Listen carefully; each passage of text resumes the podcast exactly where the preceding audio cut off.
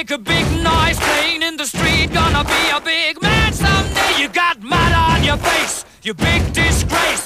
Kicking your can all over the place. Singing we will rock you.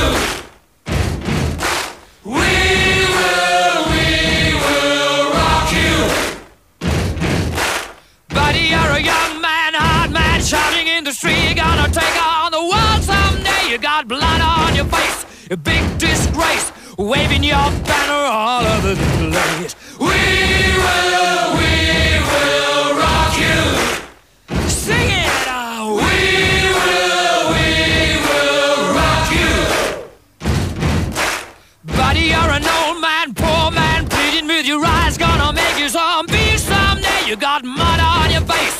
Big disgrace. Somebody better put your bag into your place. We will rock you. Sing it. We will rock you. Καλό μεσημέρι, να είστε καλά, καλώς ήρθατε, καλώς σας βρήκαμε. Bwin Sport FM 94 και 6.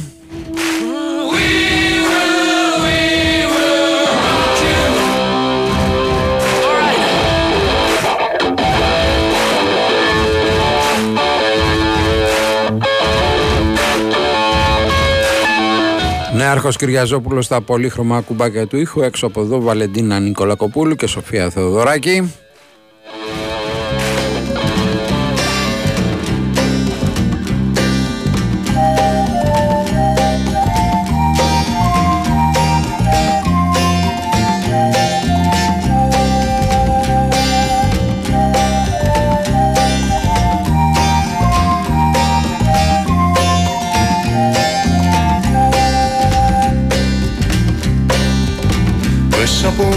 Σάββατο Κυριακό λοιπόν, με πολλή δράση.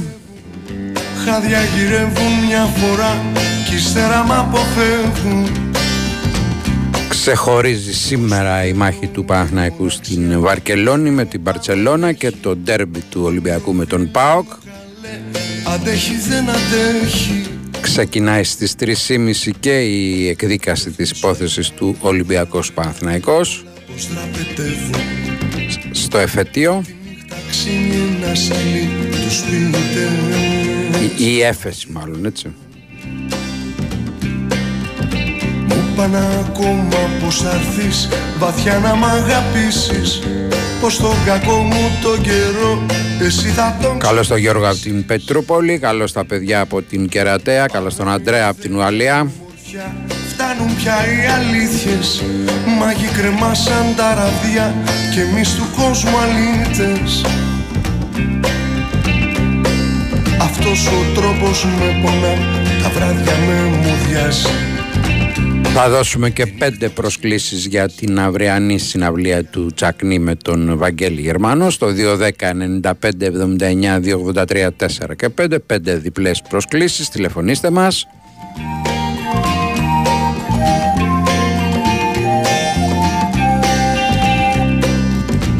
Σήμερα η Μαντώ, αύριο ο Διονύσης Τσακνής και ο Βαγγέλης Γερμανός.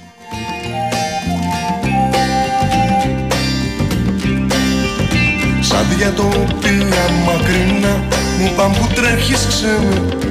Δες τα τραγούδια μοναχά ψέματα να μη λένε. Κοίτα μην χάσεις τη γιορτή, σε κλέψει η απάντηση. Ο Ολυμπιακός ο οποίος έχασε χθες το τελευταίο σουτ. Έκανε ένα κακό ξεκίνημα, διόρθωσε στην πορεία και στο δεύτερο ημίχρονο έφτασε στο σουτ να πάει στην παράταση, δεν τα κατάφερε. Όλα να έρθουνε πιο κοντά και ο πόνος να λυγίσει. 2-10-95-79-283-4 και 5.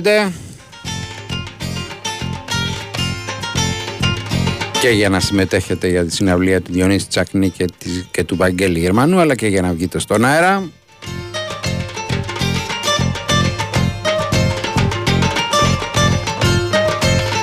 Χορηγός μας και σήμερα το Regency Casino Mon Parnes. Καλώς στο Σταύρο από την Πετρούπολη.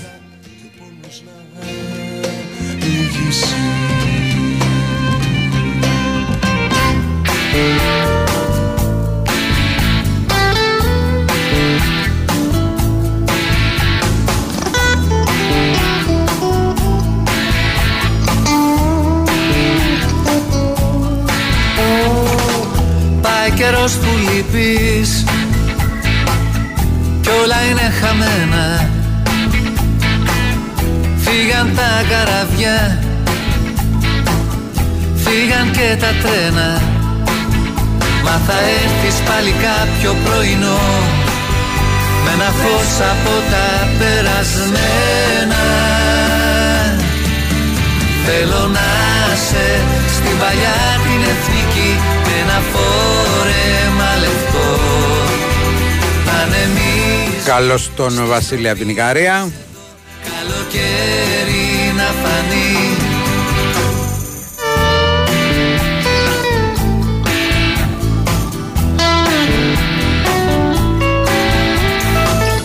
Το χαμόγελο σου πάλι θα αντικρίσω και το βάδισμα που θα σε φέρει πίσω. Και ο ήλιος θα είναι ακόμα πιο ζεστός και τα χρώματα πιο ωραία στη θωριά σου. Θέλω να είσαι στην παλιά την εθνική με ένα φόρεμα λευκό. Ανεμίζει στη στροφή για να σε δω, καλοκαίρι να φανεί.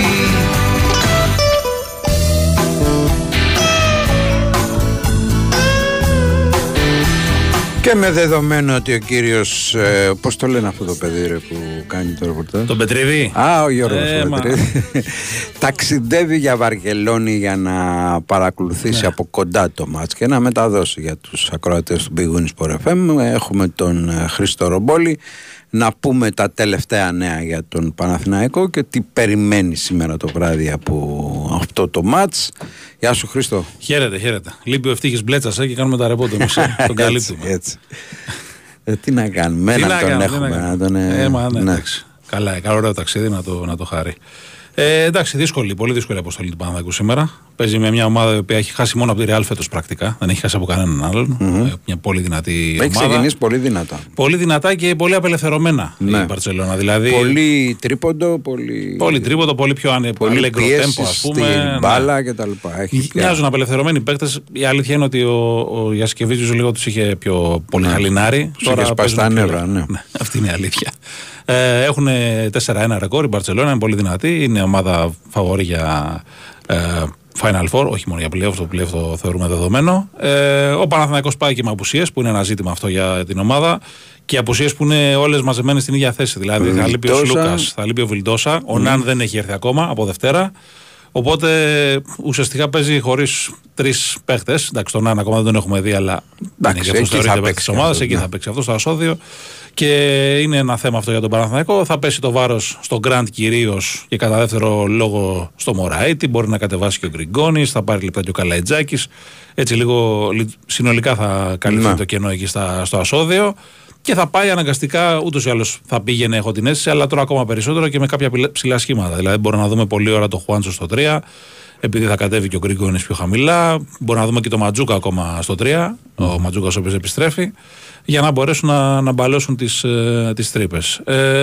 Εντάξει, νομίζω ότι ένα παιχνίδι στο οποίο ο Παναθηναϊκός δεν έχει να χάσει πολλά, εκτός πια κι αν έχει μια αποκαρδιωτική εικόνα τύπου Φενέρμπαχτς, ας πούμε, παρά μόνο μπορεί να κερδίσει πράγματα, να δείξει μια συνεχιζόμενη βελτίωση σε σχέση και με το παιχνίδι με τον Ολυμπιακό που ήταν καλή αμυνά του. Αν μείνει μέσω της αμυνάς του μέσα στο παιχνίδι, νομίζω επιθετικά έστω και έτσι έχει την ποιότητα να το διεκδικήσει. Δεν είναι εύκολο, ξαναλέω. Παίζεις με μια πολύ πλήρη ομάδα, γεμάτη όλες τις θέσεις. Μια ομάδα που βάζει πάνω από 80 πόντους.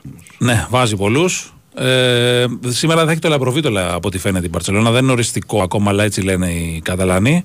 Που θα είναι ένα θέμα γιατί κάνει φοβερή χρονιά ως τώρα ο Αργεντινός. Έχει τελείως απελευθερωθεί, σκοράρει, δημιουργεί και με τον Ολυμπιακό. Ήταν πολύ καλός, όπως θα έχεις δει και εσύ στο ΣΕΦ. Τα βαλόλα. Ναι, αλλά δεν είναι ότι δεν έχουν παίχτες. Προφανώς και έχουν παίχτες στην περιφέρεια. Έτσι, θα καλύψει το κενό και ο Γιακουμπάιτης και ο Σατοράνσκι. Έχει παιδιά που μπορούν να το καλύψουν το κενό. Να δούμε, έχει ενδιαφέρον και νομίζω ότι και ο Παναθηναϊκός μπορεί να δείξει πράγματα σε αυτό το παιχνίδι. Αν όχι να κερδίσει, αν είναι ανταγωνιστικός, σίγουρα θα είναι κάτι θετικό για την πορεία του στη συνέχεια της Ευρωλίγκας. Ωραία, ευχαριστούμε Χρήστο. Και εγώ, καλή συνέχεια. Καλή συνέχεια. Και για πες. Την είδαν όλοι, καλέ, βουήξε το Instagram. Η Ασπασία που μέχρι προχθές κυνηγούσε τις προσφορές όλη μέρα, να είναι εξαπλωμένη σε γιότ στο Μονακό να κάνει ηλιοθεραπεία με συνολάκι φωτιά. Και δίπλα της το Μίτσο ντυμένο κλαρινό γαμπρό. Η Ασπασία σε γιότ στο Μονακό. Τι έγινε, καλέ, κληρονόμησε τη θεία της? Όχι. Κέρδισε στις εβδομαδιαίες κληρώσεις του Regency Casino Mon Parnes. Μεγάλες εβδομαδιαίες κληρώσεις με σούπερ κέρδη. Κάθε Δευτέρα, Τετάρτη και Παρασκευή στο Regency Casino Mon Parnes. Και όχι μόνο αυτά. Συναρπαστικά παιχνίδια, δυνατά jackpots και η πιο αληθινή διασκέδαση σε περιμένουν. Regency Casino Mon Parnes. Η αληθινή εμπειρία καζίνο είναι εδώ. Λαχνή συμμετοχής με την είσοδο στο καζίνο. Ρυθμιστής ΕΕΠ. Συμμετοχή για άτομα άνω των 21 ετών. Παίξε υπεύθυνα. Η Bwin Sport FM 94,6. Για πρώτη φορά, ο Διονύσης Τσακνής συναντά το Βαγγέλη Γερμανό στη μουσική σκηνή του Ο Διο Γιώργου Φακανά στο Φάληρο για δύο μονοσάββατα, 4 και 11 Νοεμβρίου. Κάθε πράγμα στον καιρό του και ο Διονύσης Τσακνής με το Βαγγέλη Γερμανό θα βρίσκονται στο φιλόξενο χώρο της μουσικής σκηνής του Ο Διο Γιώργου Φακανά για πρώτη φορά τα Σάββατα 4 και 11 Νοεμβρίου. Είναι από τις μουσικές παραστάσεις που δεν πρέπει να χάσετε. Τηλέφωνο κρατήσεων 210-4813-605. Χορηγός επικοινωνίας Bwin Sport FM 94,6. Πες εσύ. Όχι εσύ. Επιμένω. Εσύ. Θέλεις να χωρίσουμε. Τι είπες? Στη ζωή δεν υπάρχουν εγγυήσεις, στην ενέργεια όμως έχεις το Eron Generous Guarantee. Το μοναδικό πρόγραμμα ρεύματος με προστασία τιμής και έκπτωση συνέπειας. Μένεις Eron, μένεις ήσυχος. Ισχύουν όροι και προϋποθέσεις. Αρμόδιος ρυθμιστής ΡΑΕΗ. Όλες οι εξελίξεις που αλλάζουν τη βιομηχανία τροφίμων και ποτών σε μία έκθεση. Food Tech. 11 με 13 Νοεμβρίου, Metropolitan Expo. Έλα στο κέντρο των εξελίξεων. Μαζί και η έκθεση συσκευασίας Global Pack. Ας συστηθούμε. Είμαι Αντλία Θερμότητας. Το όνομά μου, Daikin Altherma. Τόσο αθόρυβη ώστε να περνάω απαρατήρητη. Τόσο ανώτερη τεχνολογικά ώστε να δουλεύω ακόμα και στους μείον 28 βαθμούς Κελσίου. Τόσο καλοσχεδιασμένη ώστε να μου απονέμουν Red Dot Design Award. Αντλία Θερμότητας, Daikin Altherma. Η απόλυτη ισορροπία στην ατμόσφαιρα του χώρου σου. Daikin, ατμόσφαιρα που τη ζεις. Η Wins for FM 94,6. Γεια σου και σένα, Αντώνη, από την Ικαρία.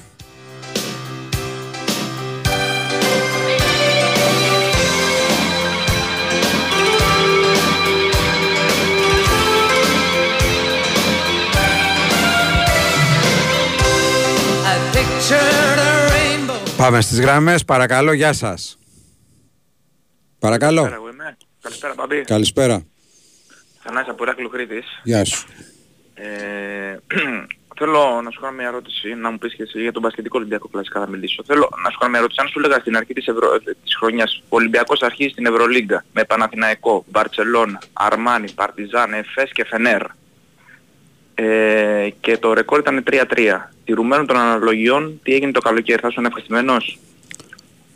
Δεν είναι θέμα τι θα ήμουν ευχαριστημένος, ρε φίλε. Θα βλέπα τα μάτς που θα έπαιζε η ομάδα και άλλοτε θα είμαι ευχαριστημένος, άλλοτε όχι. Τι σημαίνει αυτό δηλαδή? Αν καλά και κερδίσω, οκ. Άμα δεν παίξω καλά, πώς θα κερδίσω δηλαδή? Εγώ αυτό που προσπαθώ να σου πω είναι ότι είχαμε δύσκολο πρόγραμμα Ολυμπιακός. Εννοείται ότι είχε δύσκολο πρόγραμμα, αλλά αυτό δεν σημαίνει κάτι. Εντάξει. Θα παίξει όπως οι ομάδες όλες, θα παίξει με όλους. Άρα τι τώρα, τι μετά, τι πιο ύστερα, τι πιο αργότερα. Ναι, άλλο όμως να ήταν στη συνέχεια που η ομάδα θα είχε ρολάρει. Ναι. Γιατί χάσαμε δύο παίχτες. Στην άποψή μου ένα παίχτη χάσαμε, γιατί ο Γκος δείχνει ότι είναι, σου πω, ότι είναι πολύ καλύτερος και από τον Σλούκα. Έχει δείξει πάρα πολύ καλή εικόνα.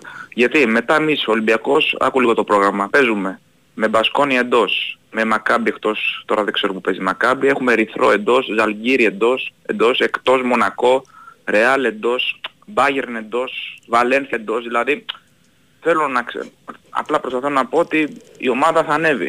Μα το εντάξει, δούμε στην πορεία, ναι. Ναι, είχαμε για κάποιες ατυχίες, εντάξει, θέλει λίγο χρόνο. Λίκο από το Λίβερπουλ το βλέπουμε, ναι.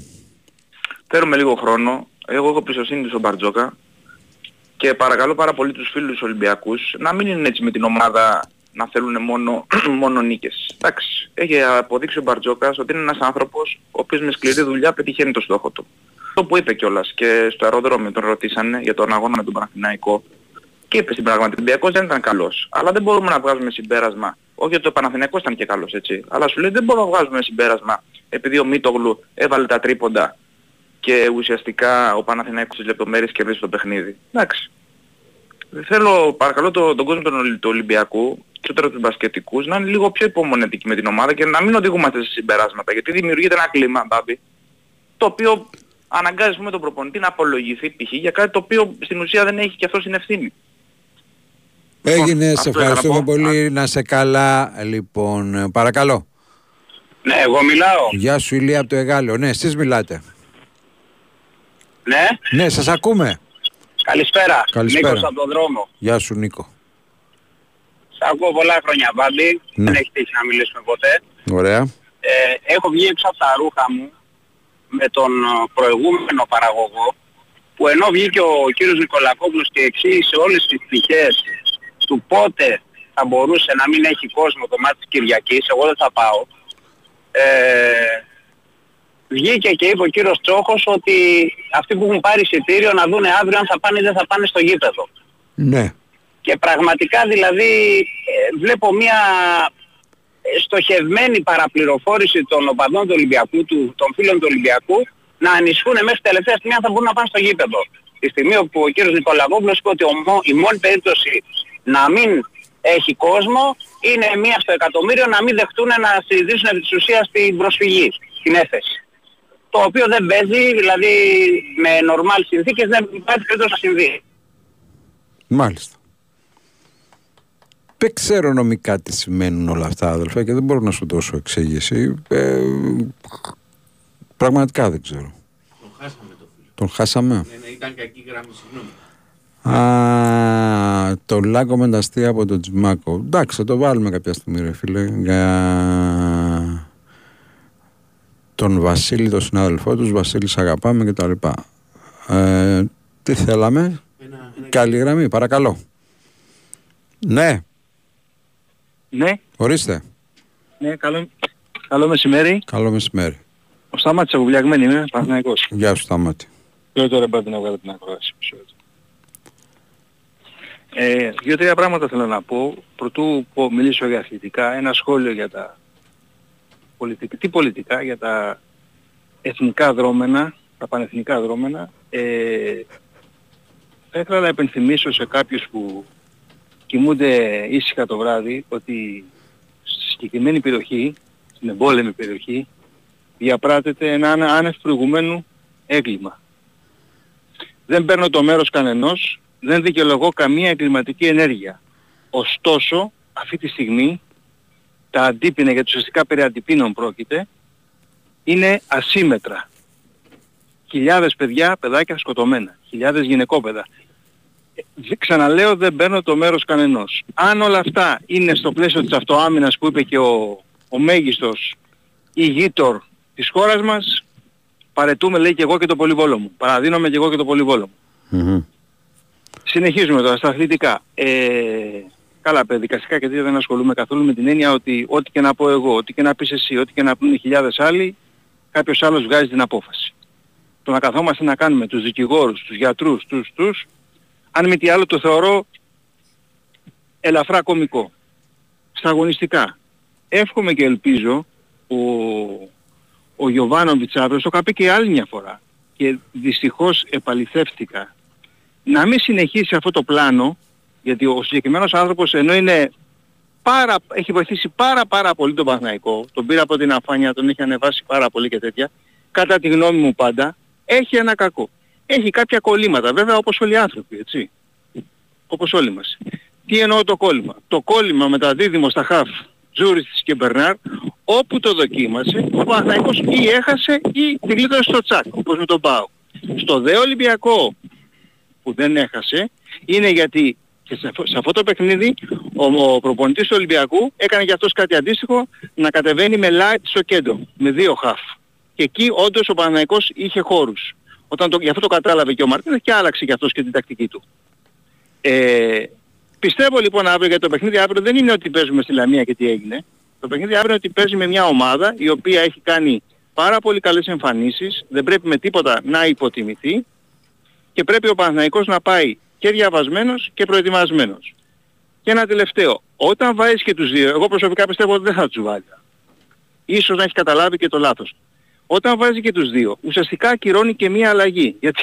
Γιατί πάνω κάτω είναι παίχτες που παίζουν στην ίδια θέση, οπότε όταν χρειαστείς να κάνεις μια αλλαγή, συνήθως έβαζε τον Τζούρισιτς και έβγαζε τον Μπερνάρ. Οπότε ο άλλος ήταν πιο ξεκούραστος. Όταν τους ξεκινάς και τους δύο, ουσιαστικά χάνεις μια αλλαγή. Αυτά βέβαια με λύπησε πάρα πολύ το συμβάν αυτό που έγινε στο παιχνίδι προχτές, το ένδο οικογενειακό του Παναθηναϊκού, άσχετα αν πέρασε στα ψηλά. Καλώς έπραξε και τους έβγαλε και τους δύο. Για μένα αν είχε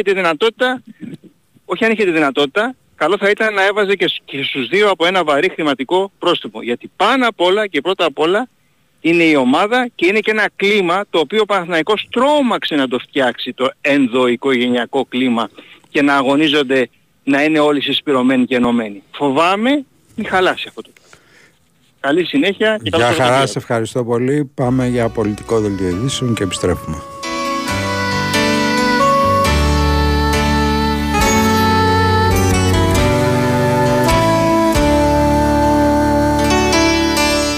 Ο λάκκος με τα αστεία που σκάβω από παιδί, η τέλεια ληστεία που έχω σκαρφιστεί, με σφίγγισα παπούτσι ντόπιο και μπαλωμένο, στο χείλος του ζαλόγου το τέλος περιμένω. Θέλω να πέσω μέσα σε χάχανα και γέλια, να πνιγώ, να γίνω πριγκιπέσα, της μάνας μου τα ρούχα να φορώ, να χαθώ.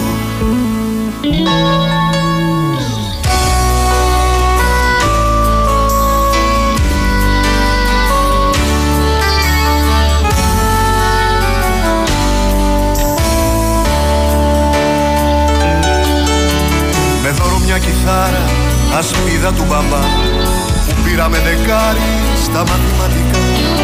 Τα πρώτα τραγουδάκια με στίχους τολμηρούς με διώχνουν από κύκλους αντιστασιακούς. Είπα θα πέσω μέσα σε χάχανα και γέλια, να πνιγώ, να γίνω πριγκιπέσα, της μάνας μου τα ρούχα.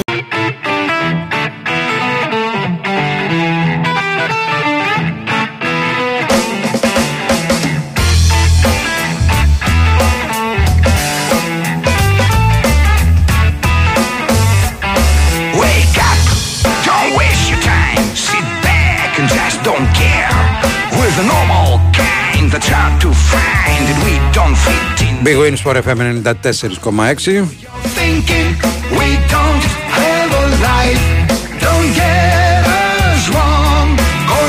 Ακούμε Σόκρατες.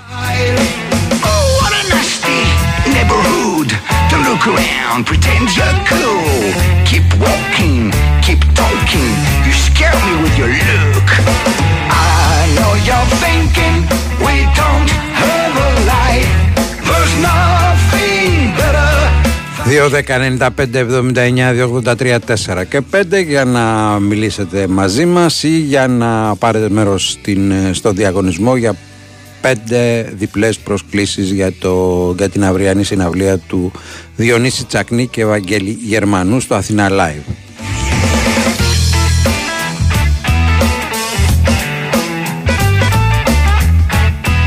Στο Regency Casino Mon Parnes θα βρεις τα αγαπημένα σου παιχνίδια για ατελείωτη διασκέδαση, αλλά και για μια γωνιά γεμάτη γεύσεις για να μην μείνεις νηστικός. Νέα παστα κόρνερ για τους λάτρεις της μακαρονάδας και όχι μόνο. Απόλαυσέ την κοιτώντας την απέραντη θέα κάθε Παρασκευή και Σάββατο από τις 10 έως τις 5 το πρωί.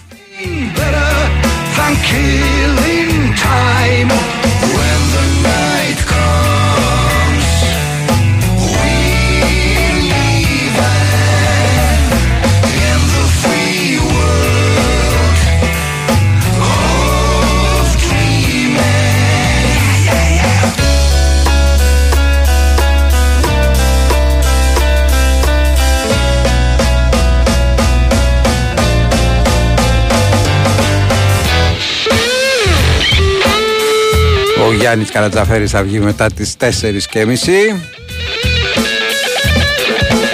Ακούσαμε τα τελευταία νέα του μπασκετικού Παναθηναϊκού για το μάτς σήμερα με την Μπαρτσελώνα από τον Χρήστο Ρομπόλη.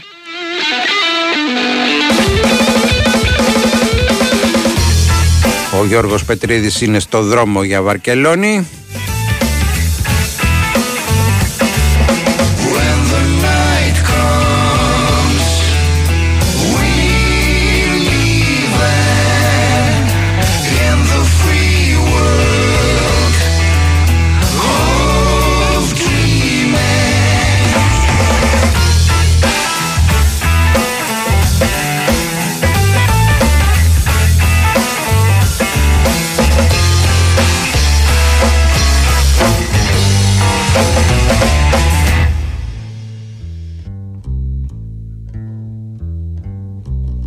Κακές γλώσσες που λένε ότι ο Γιώργος Πετρίδης δεν θα βρει το γήπεδο της Μπαρτσελώνα το βράδυ, δεν τις υιοθετώ.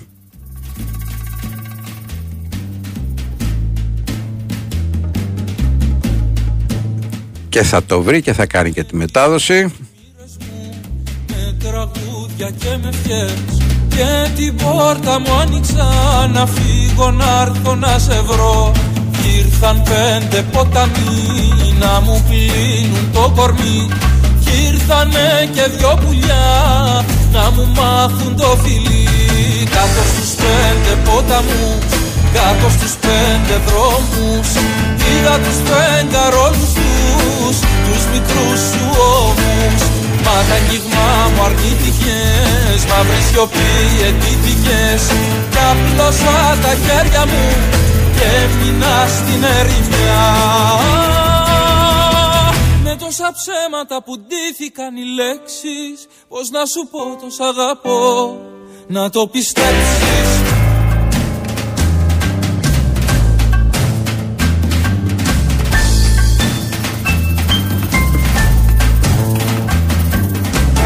Πήγα εκεί πια το νερό απ' την πηγή της λύθης. Δίνει τα θυμίσματα κι όλους τους πόνους δίνει. Μα πιο βαθιά μου πλάραξε τη θύμηση στο πόνο. Και έμεινα πάντα να ζητώ ένα φιλί σου μόνο. Με τόσα ψέματα που ντύθηκαν οι λέξεις, πώς να σου πω τος σ' αγαπώ, να το πιστέψεις. Πάμε στη γραμμή, παρακαλώ. Καλησπέρα. Καλησπέρα. Μία ερώτηση για σένα, Μπαμπίνο. Ναι. Έχουμε ξαναμιλήσει, με έχεις πει πονηρίδη, αλλά θα σου κάνω μια παρόμοια ερώτηση με αυτή που σου είχα κάνει με διαφορετική βαθμολογία πέρυσι. Ποιον θεωρείς πιο άξιο για να πάρει το πρωτάθλημα φέτος στο ποδόσφαιρο? Πώς μπορεί κάποιος να βγάλει τέτοιο συμπέρασμα από αυτά έχοντας... που έχουμε δει, από αυτά που έχουμε δει. Θες να σου απαντήσω ή θες να απαντήσεις εσύ για μένα? Όχι, γι' αυτό πήρα, δηλαδή, να απαντήσω. Αφού πήρες, λοιπόν, άσε με να σου απαντήσω. Δεν μπορεί κανένας αυτή τη στιγμή, έτσι όπως είναι οι ομάδες, να βγάλει ακριβή συμπέρασμα ποιος θα πάρει το πρωτάθλημα. Θα τρέξει λίγο ακόμα και μάλιστα όταν σε αυτό το πρωτάθλημα θα πρέπει μετά να παίξουν και play-off.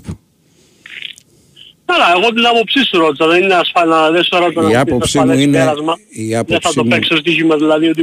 Η άποψή μου είναι ότι ο Ολυμπιακός, ο Παναθηναϊκός και η ΑΕΚ έχουν τις ίδιες πιθανότητες να πάρουν το πρωτάθλημα και θα φανεί βέβαια ακόμα πιο πίσω τι θα γίνει. Ποιος θα πάρει μεγαλύτερο πλεονέκτημα. Εγώ Παναθηναϊκός είμαι, όπως καταλαβαίνεις, γι' αυτό σου πάει το σχέση με πέρυσι. Απλά με ανησυχεί που δεν έχω κερδίσει ντέρμπι στο γήπεδο. Ναι. Σε εισαγωγικά αυτό, έτσι. Εντάξει. Αυτό, γι' αυτό στην ουσία πήρα, να σου πω την ανησυχία μου. Να είσαι καλά, σε ευχαριστώ που πήρες.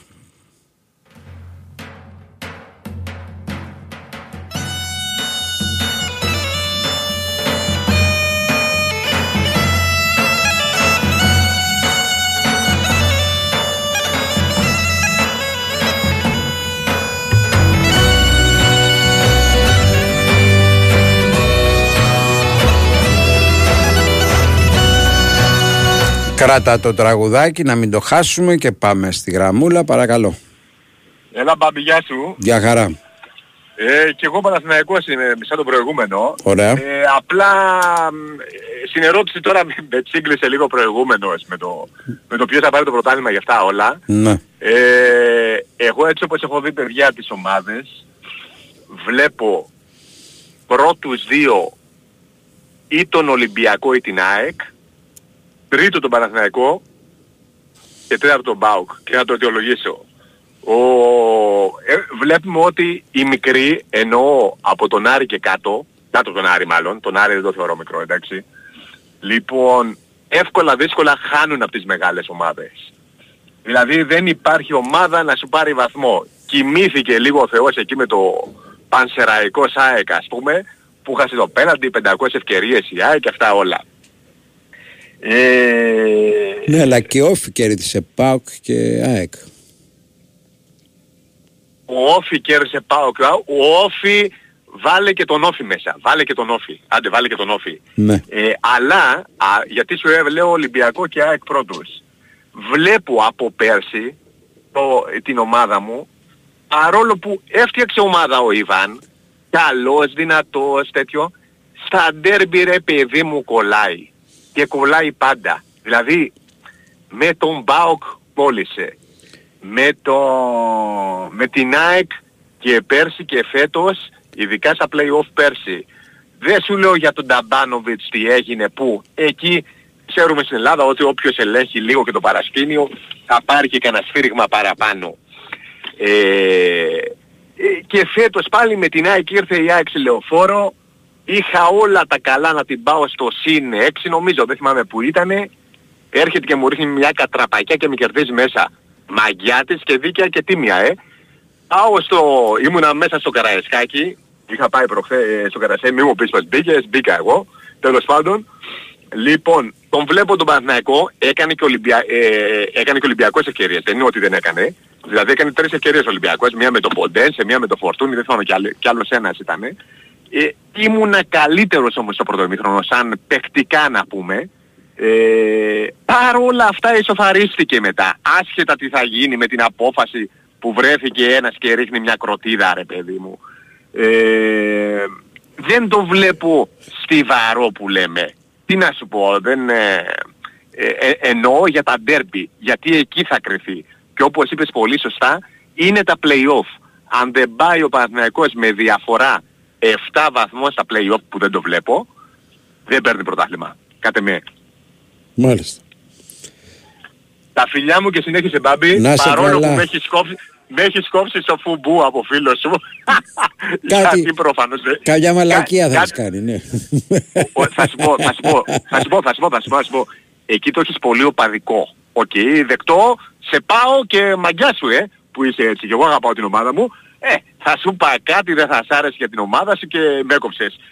Τα φιλιά μου, σε πάω όμως, να είσαι καλά. Γεια χαρά, γεια χαρά. Πάμε σε μικρό διάλειμμα και επιστρέφουμε. Η Bwin Sport FM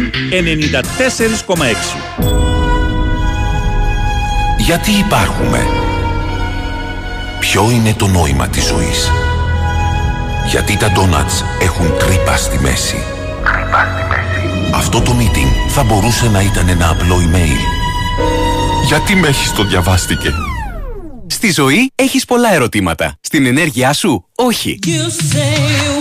Γιατί έχεις ΔΕΗ. Έχεις προϊόντα και υπηρεσίες που κάνουν την καθημερινότητά σου εύκολη, επιλογές για να κάνεις καλό στον πλανήτη, υποστήριξη σε όλες τις ενεργειακές σου ανάγκες και επιβράβευση. Έχεις όλα όσα χρειάζεσαι από αυτόν που εμπιστεύεσαι για να νιώθεις καλά με την επιλογή σου. Μπες στο dei.gr και μάθε περισσότερα. ΔΕΗ. Ένα με το μέλλον. Αρμόδιος ρυθμιστής ΡΑΕΗ. Η Win Sport FM 94,6.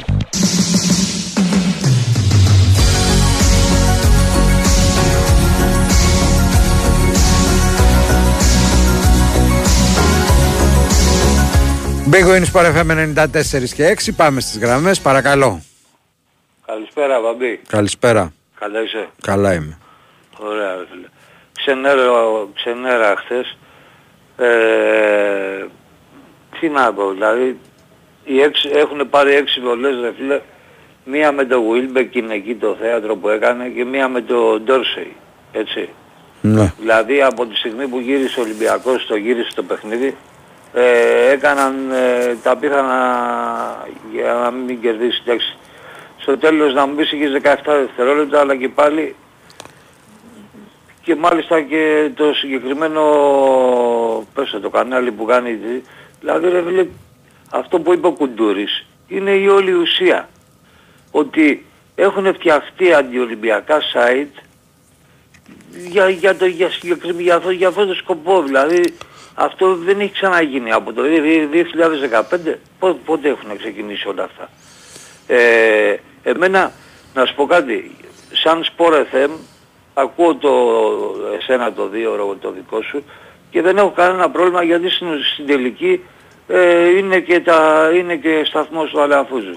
Αλλά από τη στιγμή, από αυτά που είπε για τη φοροδιαφυγή, ότι ο Ολυμπιακός έχει δώσει πόσα εκατομμύρια ευρώ και έχει ξεπληρώσει και τα χρέη του, έτσι, που για έναν ερασιτέχνη χρωστάγει 11 εκατομμύρια ευρώ, αν θυμάμαι καλά, κάπου εκεί. Και εντάξει, σαν σπόρα, θέλω να μην το ξέρω εγώ, κάποια πράγματα να είναι και το θέμα τώρα με την τιμωρία, αλλά ρε βλέ, για την ΕΡΤ που είπε. Δηλαδή βλέπω ένα πράγμα, δηλαδή ό,τι και να πεις, δεν μιλάει κανείς, δηλαδή από τη μέρα που είπε όλα αυτά που είπε, και μάλιστα περνάνε και τώρα για τη φοροδιαφυγή, δεν περνάει το κράτος. Ναι. Έτσι. Δεν είναι σοβαρό αυτό. Και βλέπεις ότι μία σιγή από παντού, από ΕΡΤ, δηλαδή από παντού ρε φίλε. Έχουν πιάσει, γιατί για τον φίλο που είπε πριν, έχουν πιάσει μέχρι και τη Θεσσαλονίκη τώρα. Αυτοί που κάνανε παλιά εκπομπές που ξεκίνησαν την υποτίθεται εξυγίανση εκεί στο σταθμό σας, έχουν πιάσει όλα τα πάντα. Καλά, από εκεί είναι ο Θωμαίδης, ξέρω εγώ, στον άλλο σταθμό της Θεσσαλονίκης, στον άλλον πιάσανε, να πούμε, στα ΣΥΔΙ, πιάσανε και οι άλλοι. Το SDNA λέει, ξέρω εγώ, θέμα.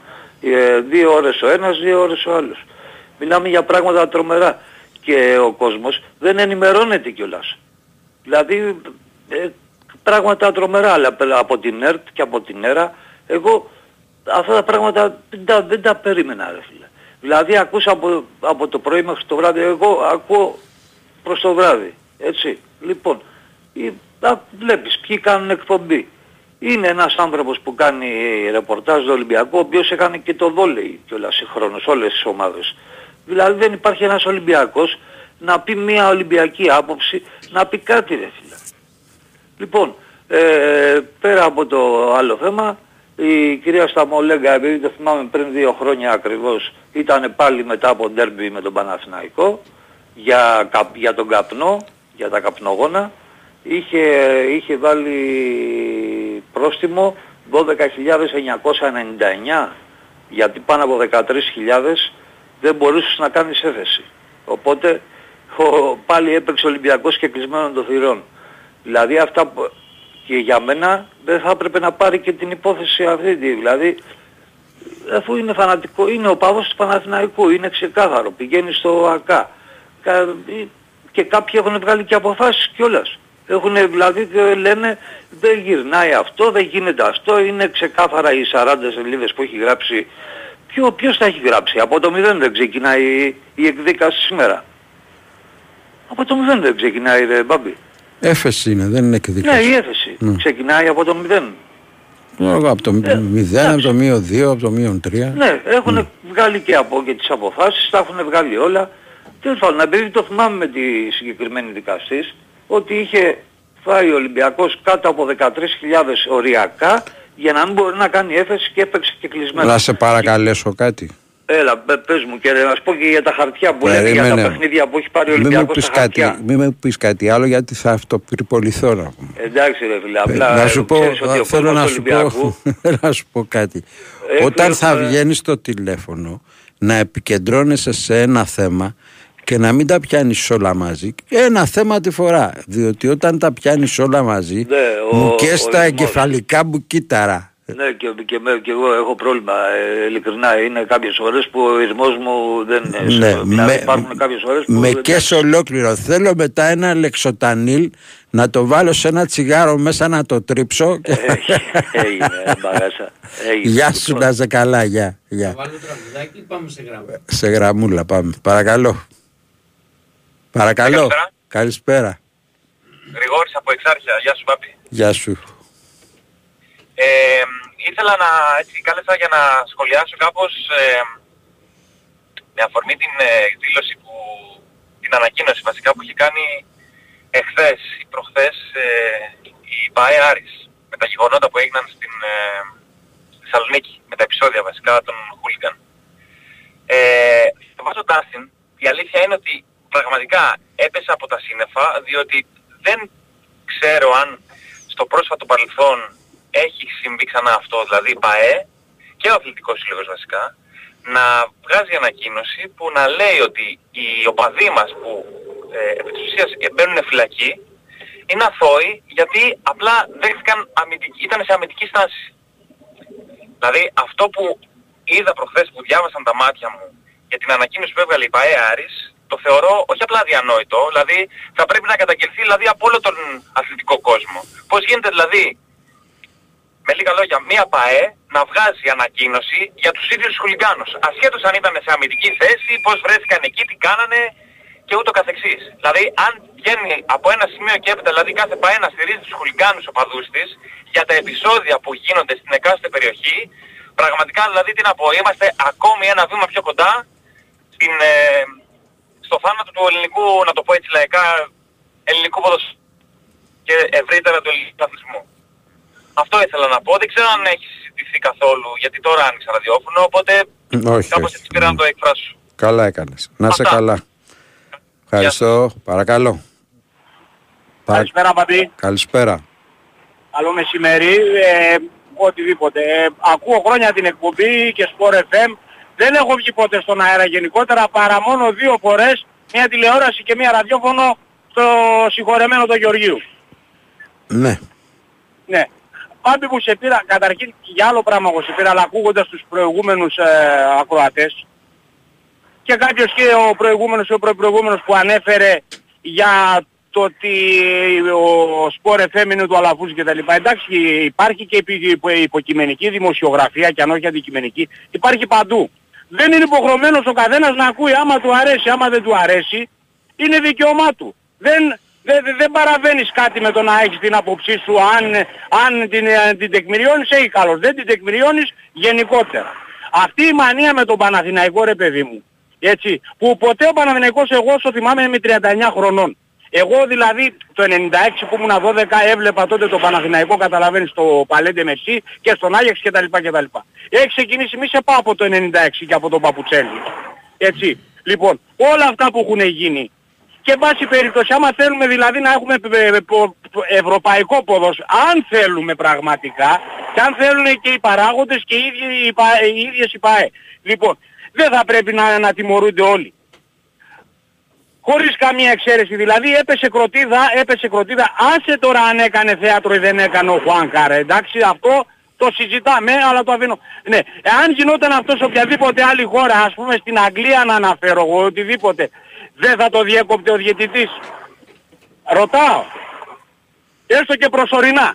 Τη στιγμή που λοιπόν που βγήκε ο γιατρός και είπε ότι εγώ δεν μπορώ να πω αν είναι fit or non-fit ο παίκτης να παίξει, γιατί δεν έχω τα κατάλληλα μέσα να τον εξετάσω. Και είναι γιατρός. Δεν μπορεί δηλαδή να το κάνει μπακάλικα και σου λέει δεν μπορώ εγώ με τα βεβαιότητος. Και έκρινε ο διαιτητής μετά από 2 ώρες και έγραψε, αν διορθωσέ με αν κάνω λάθος, ότι επειδή δεν έχουμε μετά από 2 ώρες αποτέλεσμα, αν είναι εντάξει ή όχι, αναγκάζομαι να διακόψω το παιχνίδι, να μην το συνεχίσω.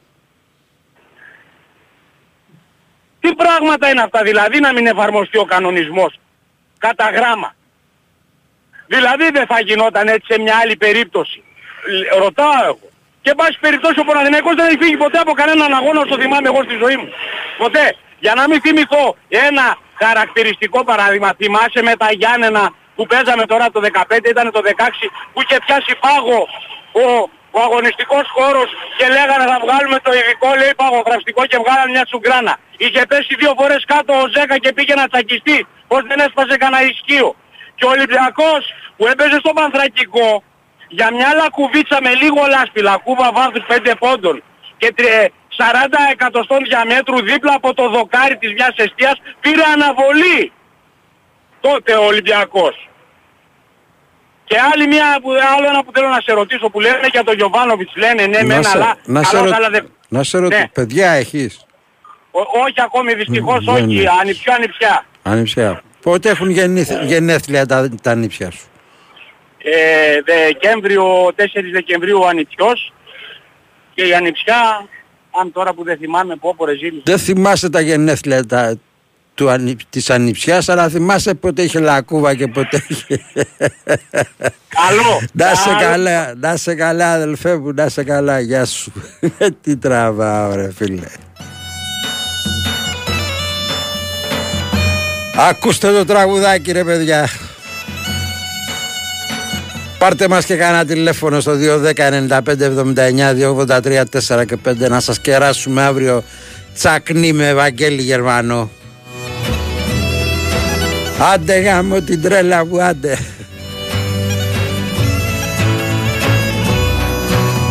Μιλώ με τα ψηλά, τα πάτη, τα βουνά και τους μιλώ για σένα.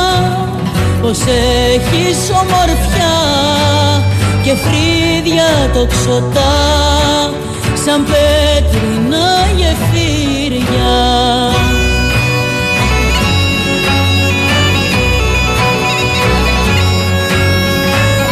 Και μ' απάντησαν τα γεφύρια χορταριάζουν αμύρη ψυχή μην ξεγελαστεί.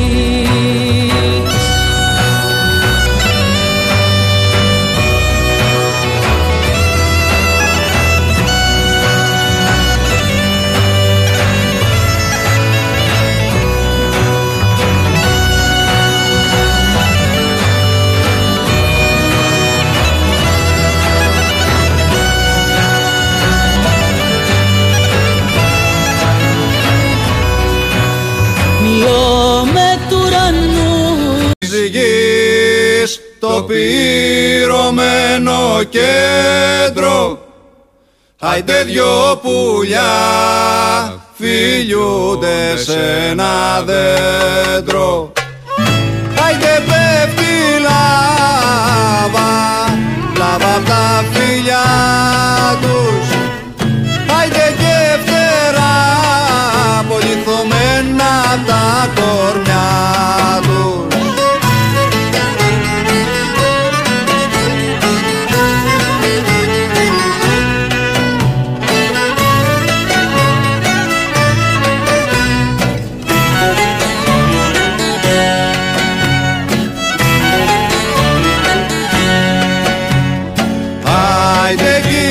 Μακριά, μακριά στην Ανδρομέδα άιντε πίνουν σίπουρο και τρολακέλα. Άιντε κάτι όντα περίεργα κι ωραία. Άιντε που είναι μόνα και ψάχνουν για παρέα.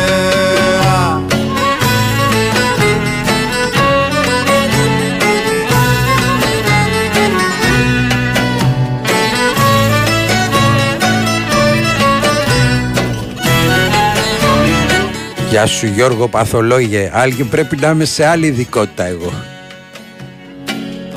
Άιντε εκεί ψηλά, στην άκαρπη μελούνα.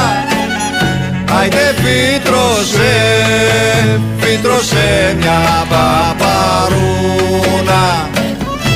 Άιντε που έχει στόμα, στόμα και ταγκάνι. Άιντε κι όλο λέει πως δεν το ξανακάνει. Big Win Sport FM 94 και 6.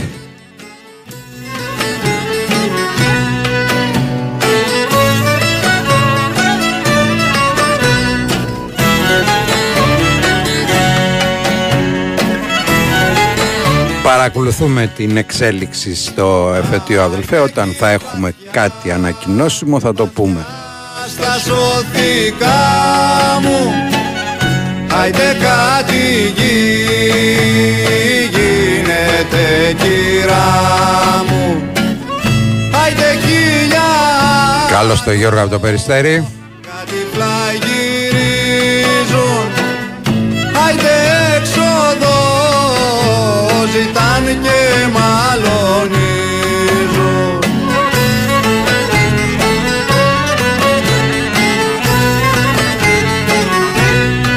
Φθινόπωρο σημαίνει επιστροφή στις δουλειές για πολλούς. Για τους επισκέπτες του Regency Casino Mon Parnes σημαίνει όμως κάτι παραπάνω. Επιστροφή στην τύχη και στα κέρδη με εβδομαδιαίες κληρώσεις που δίνουν έως 20.000 μετρητά συνολικά την ημέρα. Κάθε Δευτέρα, Τετάρτη και Παρασκευή. Και σαν να μην έφτανε αυτό, μπορείς να κερδίσεις αυτοκίνητα, μετρητά στις έξτρα κληρώσεις και πολλά ακόμα σούπερ δώρα. Το Mon Parnes είναι 100% η αληθινή εμπειρία καζίνο που τα έχει όλα. Λαχνής συμμετοχής με την είσοδο στο καζίνο, ρυθμιστή σε ΕΠ, συμμετοχή για άτομα άνω των 21 ετών. Παίξε υπεύθυνα.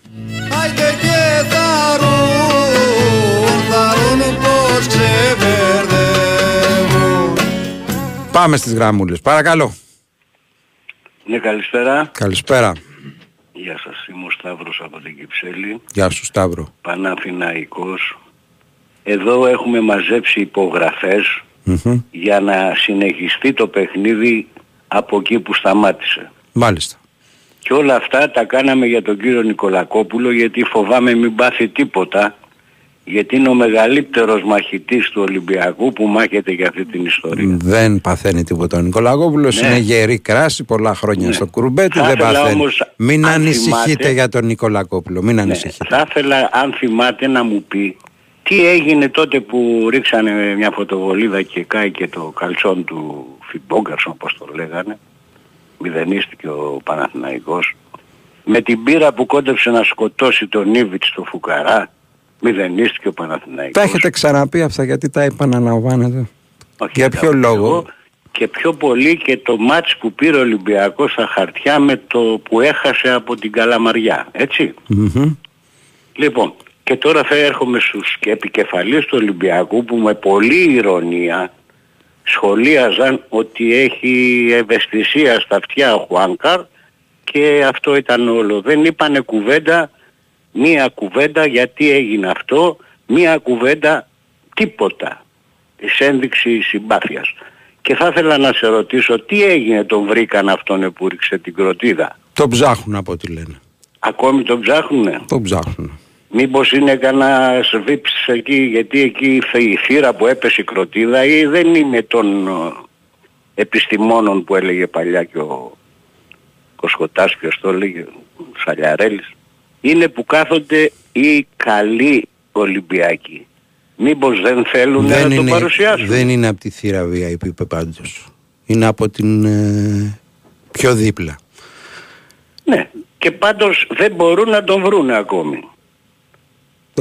Δεν ξέρω αν είναι εύκολο να τον βρει κάποιος, αλλά εντάξει. Πανεύκολο είναι με τις κάμερες που υπάρχουν. Αλλά άλλωστε εδώ παλιά στον Ολυμπιακό είχαν χαθεί όλες οι κάμερες, οι τέτοιες που ήταν, χαθήκαν. Δεν θυμάμαι συμβολικά. Μηχανήματα είναι και χάνονται πολλές φορές. Με τον Πάοκ, ναι, και δεν βρίσκανε τίποτα. Λοιπόν, και αν βγει ο κύριος Νικολακόπουλος, θέλω να το σχολιάσει αυτό. Ναι. Άλλη δουλειά δεν είχε ο κύριος Νικολακόπουλος να σχολιάσει αυτά που λέτε εσείς. Παρακαλώ, σας ευχαριστώ. Γεια σας. Παρακαλώ. Καλησπέρα. Καλησπέρα. Γεια σου Μπαμπή. Γεια χαρά. Λοιπόν, όχι, δεν είχαν χαθεί τα... Εγώ Ολυμπιακός δεν είμαι, δεν είχαν χαθεί τα μηχανήματα. Είχαν σβηστεί μετά από κάποιο καιρό, κάποιο διάστημα, είχαν σβηστεί γιατί είναι καταγραφής μάλλον. Εντάξει, το ακόμα το ψάχνουν, είναι λίγο... Πώς να το πω, άτυπο, δεν ξέρω τώρα, μπορεί και από τεχνικά βίντεο και αυτά και τέτοια. Αυτό λέει ο Ολυμπιακός, αυτό λέω και εγώ. Ναι, το κατάλαβα, δεν λέω ότι το έλες εσύ, έτσι, προς Θεού. Απλά και από τεχνικά βίντεο, δηλαδή Αυτό στην ουσία δεν μπορεί να το κάνει μόνος ο Ολυμπιακός, πρέπει να το κάνει η αστυνομία καταρχήν. Έτσι. Να βρεθούν ποιος είναι. Μάλιστα. Δεύτερον, τώρα... ο ένας κύριος είπε για τον Ταμπάνοβιτς και είπε, δηλαδή αυτό το πράγμα που βγάζουν ο Ταμπάνοβιτς και ο Ταμπάνοβιτς, γιατί το επαναλαμβάνω συνέχεια αρκετά συχνά στο σταθμό και δημοσιογράφοι του σταθμού. Αλλά δεν μας αναφέρουν και τον διαιτητή που έπαιξε στο πρώτο παιχνίδι, στον πρώτο γύρο πέρσι του περσινού παραδείγματος το Παναθηναϊκό ΣΑΕΚ, αυτόν τον Εφευρέτη που έβρισκε τα πέναλτι έτσι, το ένα έξω από την περιοχή, το άλλο, αυτούς οι διαιτητές δεν τους αναφέρουν. Δεν τους αναφέρουμε πουθενά. Δηλαδή, πέρσι η ΑΕΚ πήρε το πρωτάθλημα λόγω Ταμπάνοβιτς. Τι μανία σας έχει πιάσει σήμερα με τα...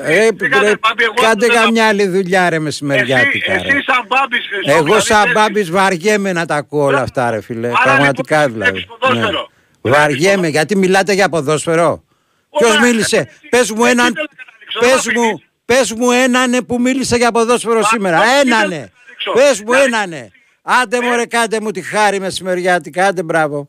Ένας που μίλησε για ποδόσφαιρο να μου πείτε. Ένας που μίλησε για το μπάσκετ εχθές. Ένας που θα μιλήσει για το μπάσκετ σήμερα. Ένας που θα μιλήσει για το ποδόσφαιρο που έρχεται το Σαββατοκύριακο. Ένας που μίλησε, πέστε μου.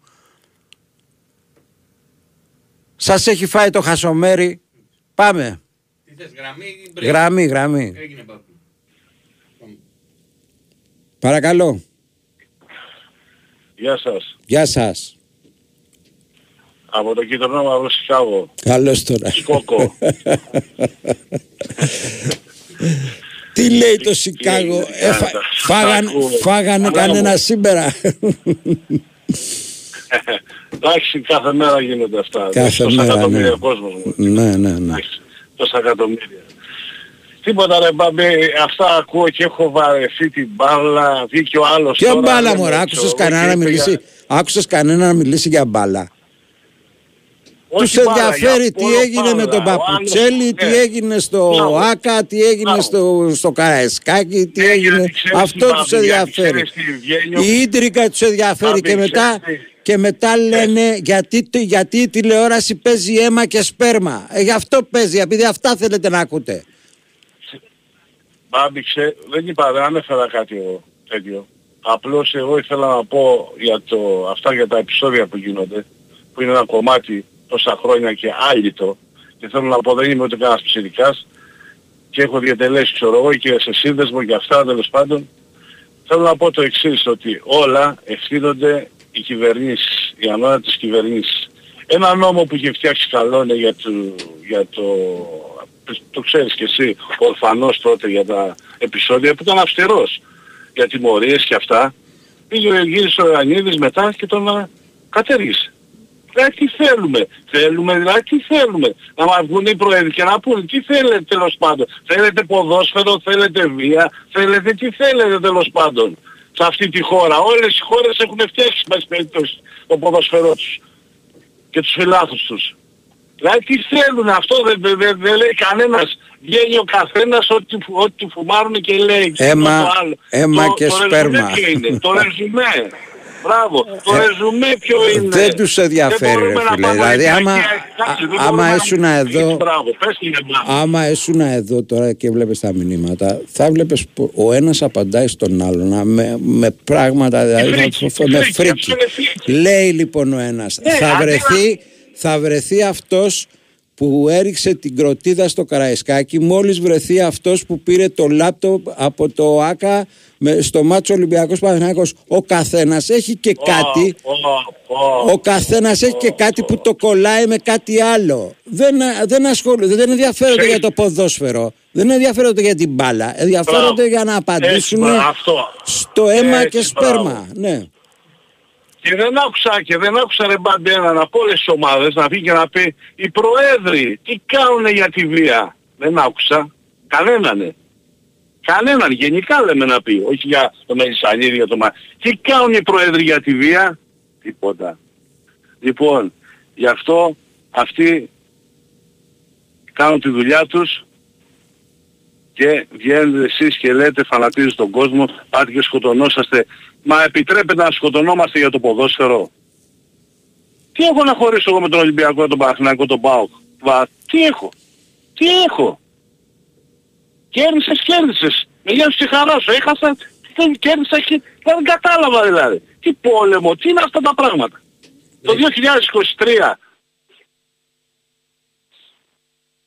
Τι να πω ρε μπαμπ, τι να πω. Τα ακούω και μιλάμε και τρελαίνουμε. Έγινε δεκτή η παρέμβαση του Παναθηναϊκού, συμμετέχει στη διαδικασία. Πάμε. Μικρό break. Πάμε σε μικρό διάλειμμα.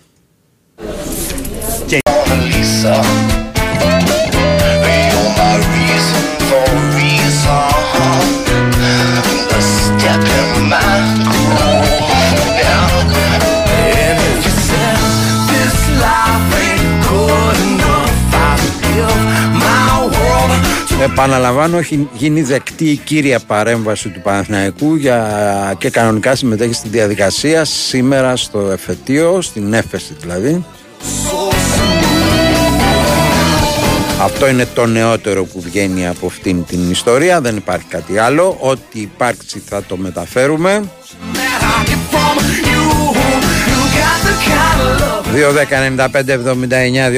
2-10-95-79-283-4 και 5, παρακαλώ. Καλησπέρα Μπαμπή. Καλησπέρα. Τάνος, τι κάνεις, καλά είσαι? Όλα καλά.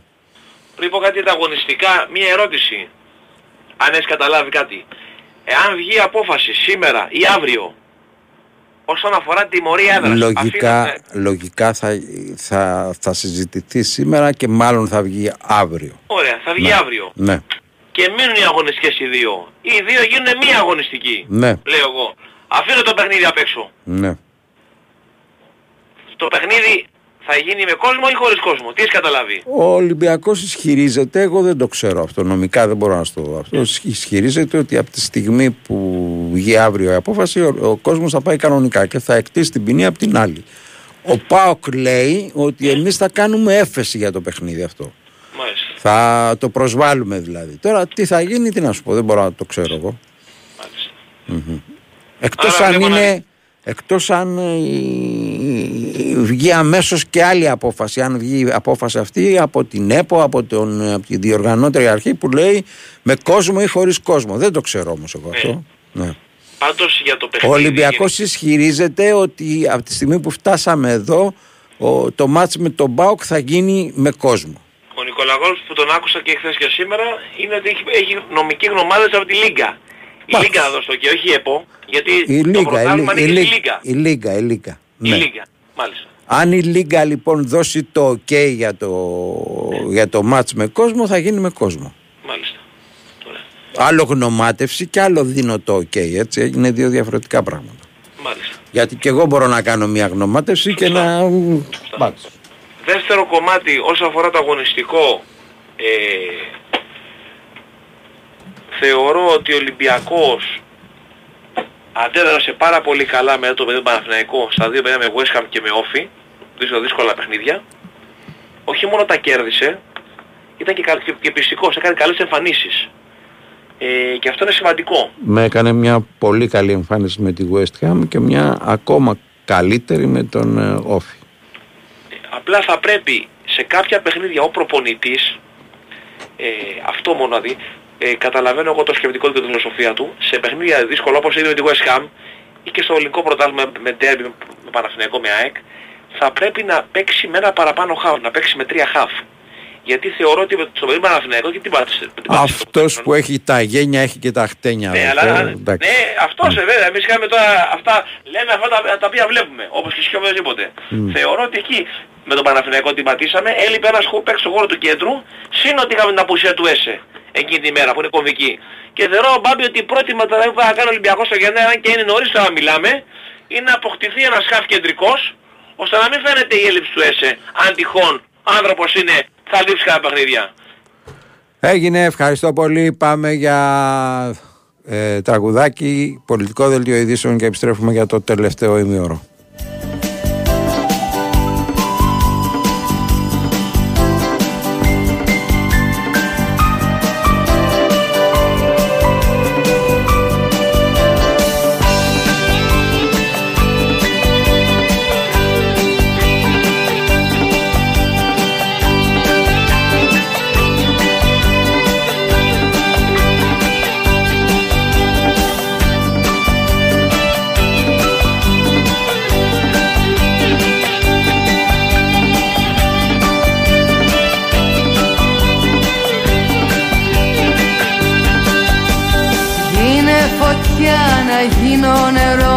να σβήσεις. Γίνε φωνή, να γίνω κοινό, να ανθίσεις. Γίνε ό,τι θες, μα πάψε να κλαις και κάνε κάτι. Βγες απ' αυτό το μαύρο κενό, το ραχάτι. Πες μια κουβέντα και μη φοβάσαι πως δεν τ' αξίζει.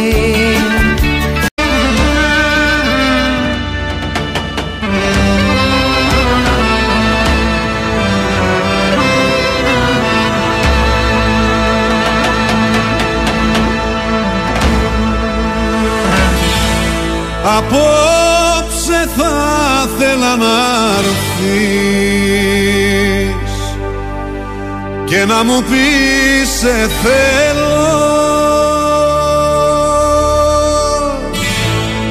Απ' το σκοτάδι να φανείς. Κράτα το τραγούδι να το παίξουμε μετά το Γιάννη Καρατζαφέρη. Πάμε στο Γιάννη. Γεια σου Γιάννη. Γεια σου Λάβη μου. Τι γίνεται? Καλά, εντάξει τώρα καλά. Mm-hmm.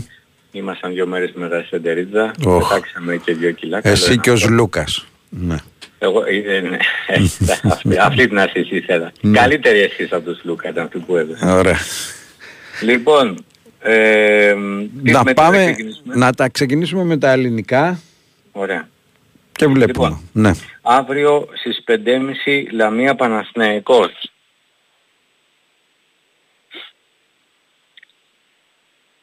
Μετά. Ναι. Ακούω. Παρέμβαση Κονομάκου. Τον έστειλα για σπρίτα. Okay. Ναι. Λαμία Παναθηναϊκός τι λέμε? Mm-hmm. Διπλό. Λοιπόν, στις 8 Κηφισιά ΑΕΚ. Διπλό, Τι λέει μεταδίδω και την έφεση ζωντανά. Πού το ακούς ρε φίλε, το ακούσα κάτι άλλο. Τον Καρατζαφέρη έχω αδελφέ. Ναι, πάμε.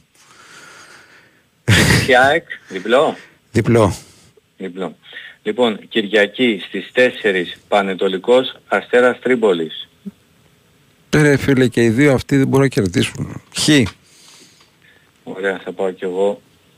Χι. Στις 5.30 πας Γιάννενα Βόλος. Και αυτοί δεν μπορούν να κερδίσουν. Κέρδισε ο Βόλος, εντάξει προχθές. Εντάξει, πας Γιάννενα. Πάμε με Άσο. Η ώρα του πας. Στις 7.30 στο Καρεσκάκης Ολυμπιακός ΠΑΟΚ. Άσο κι εγώ. Στις 8:15 Άρης Ατρόμητος. Άρης. Ιδρωμένο εσύ. Ναι. Και εγώ. Και τη Δευτέρα Πανσεραϊκό Σόφι. Θα παίξει στο γηπεδό του αυτή τη φορά μου φαίνεται. Ναι. Άσο.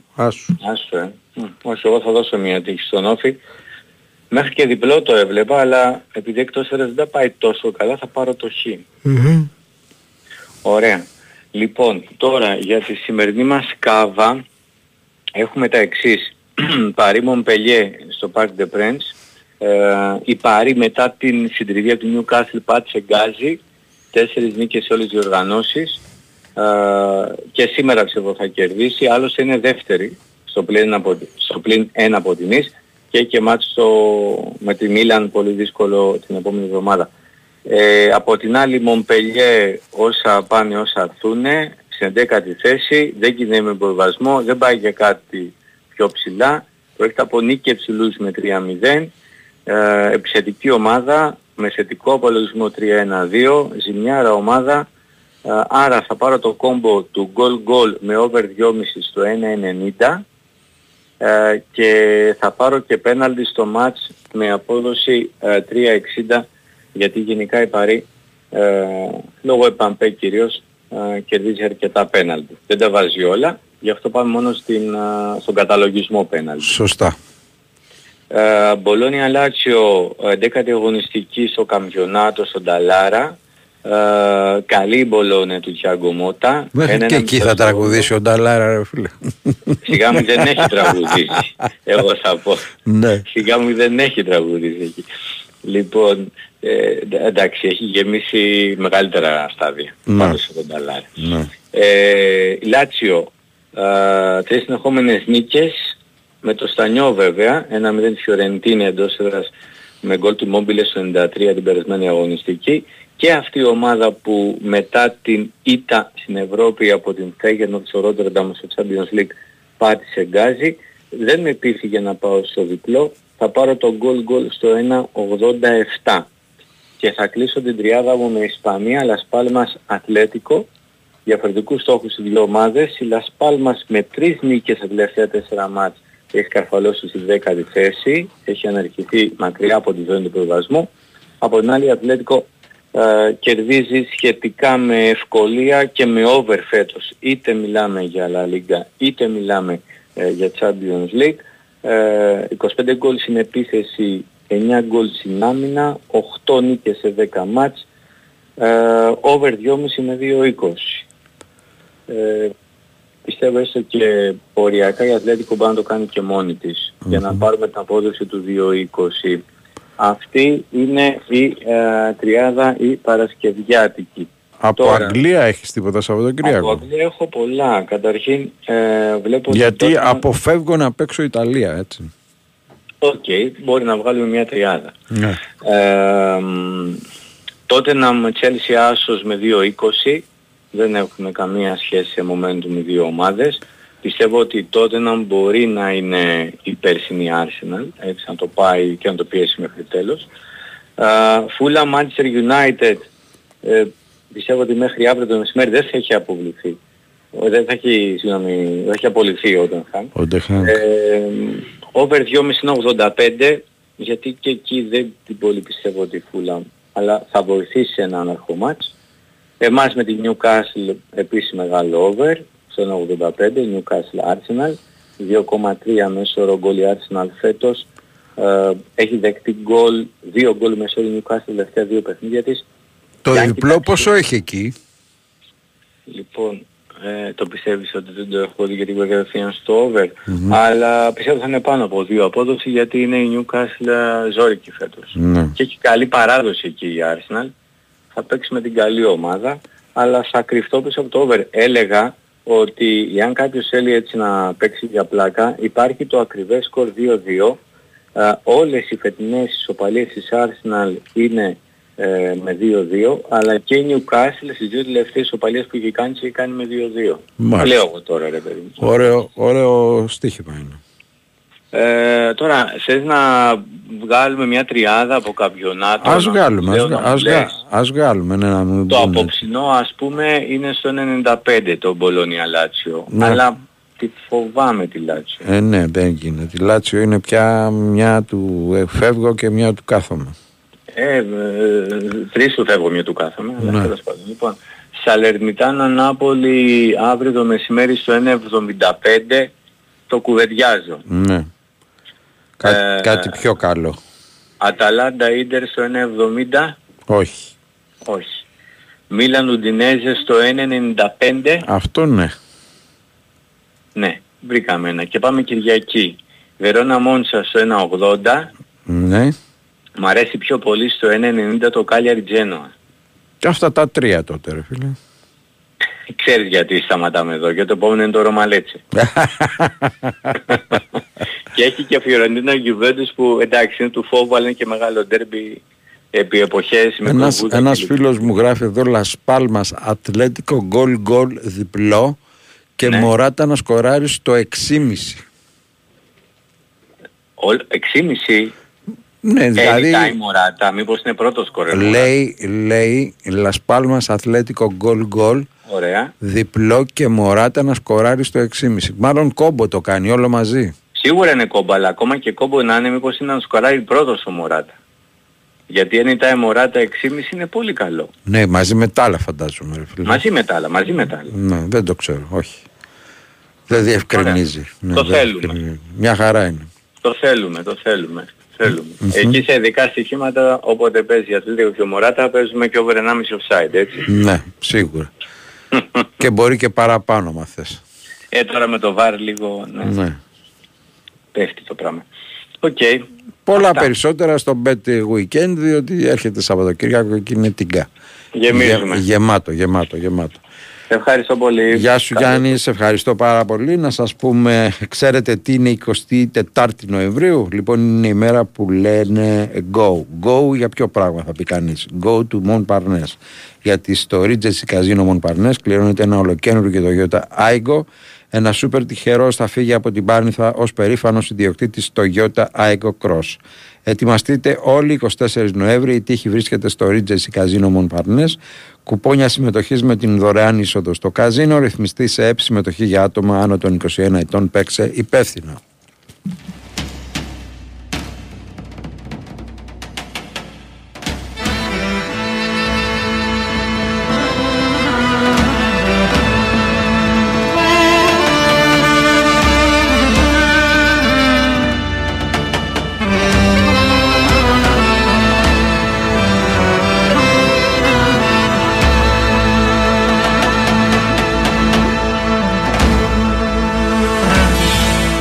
Απόψε θα θέλα να έρθεις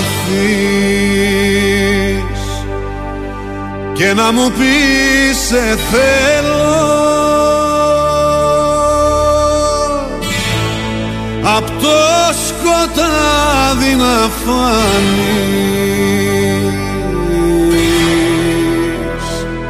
σαν ξεχασμένο τρένο. Να σου λέω έλα, να μιλάς για τρέλα, να μου λες δεν πρέπει, δεν μπορώ. Να σου λέω έλα, να μιλάς για τρέλα, κλαίει η αγάπη σαν μωρό.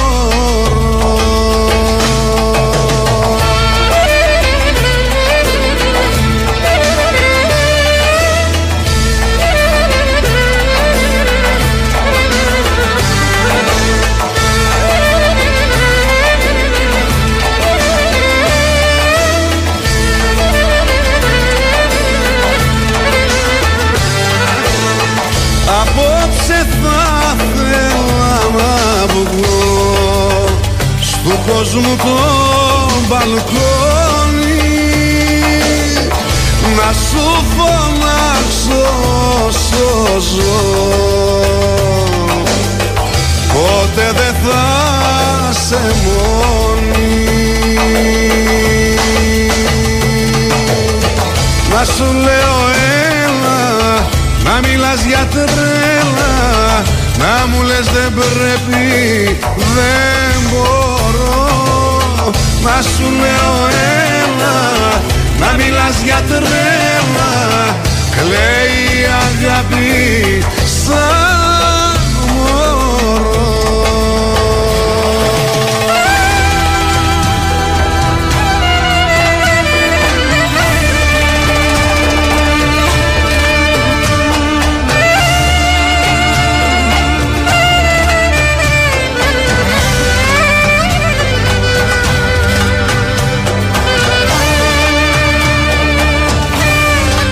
Σας παίρνουμε τηλέφωνο για τις προσκλήσεις που κερδίσατε από τη γραμματεία. Να σου λέω ένα, σκάναμε λίγο παραπάνω από τις 5 που λέγαμε, να μου λες δεν πρέπει. Αλλά η γραμματεία επικοινωνεί μαζί σας για να έρθετε αύριο να δείτε την παράσταση του Διονύση Τσακνή με τον Βαγγέλη Γερμανό.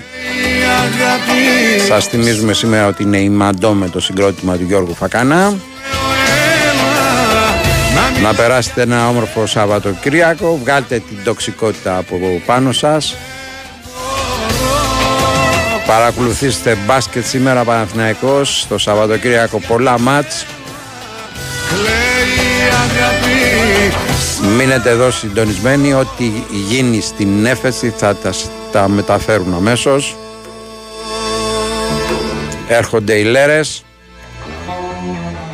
Και μην ξεχνάτε το απόγευμα Ντέμις Νικολαίδης με τον Βάιο Τσούτσικα.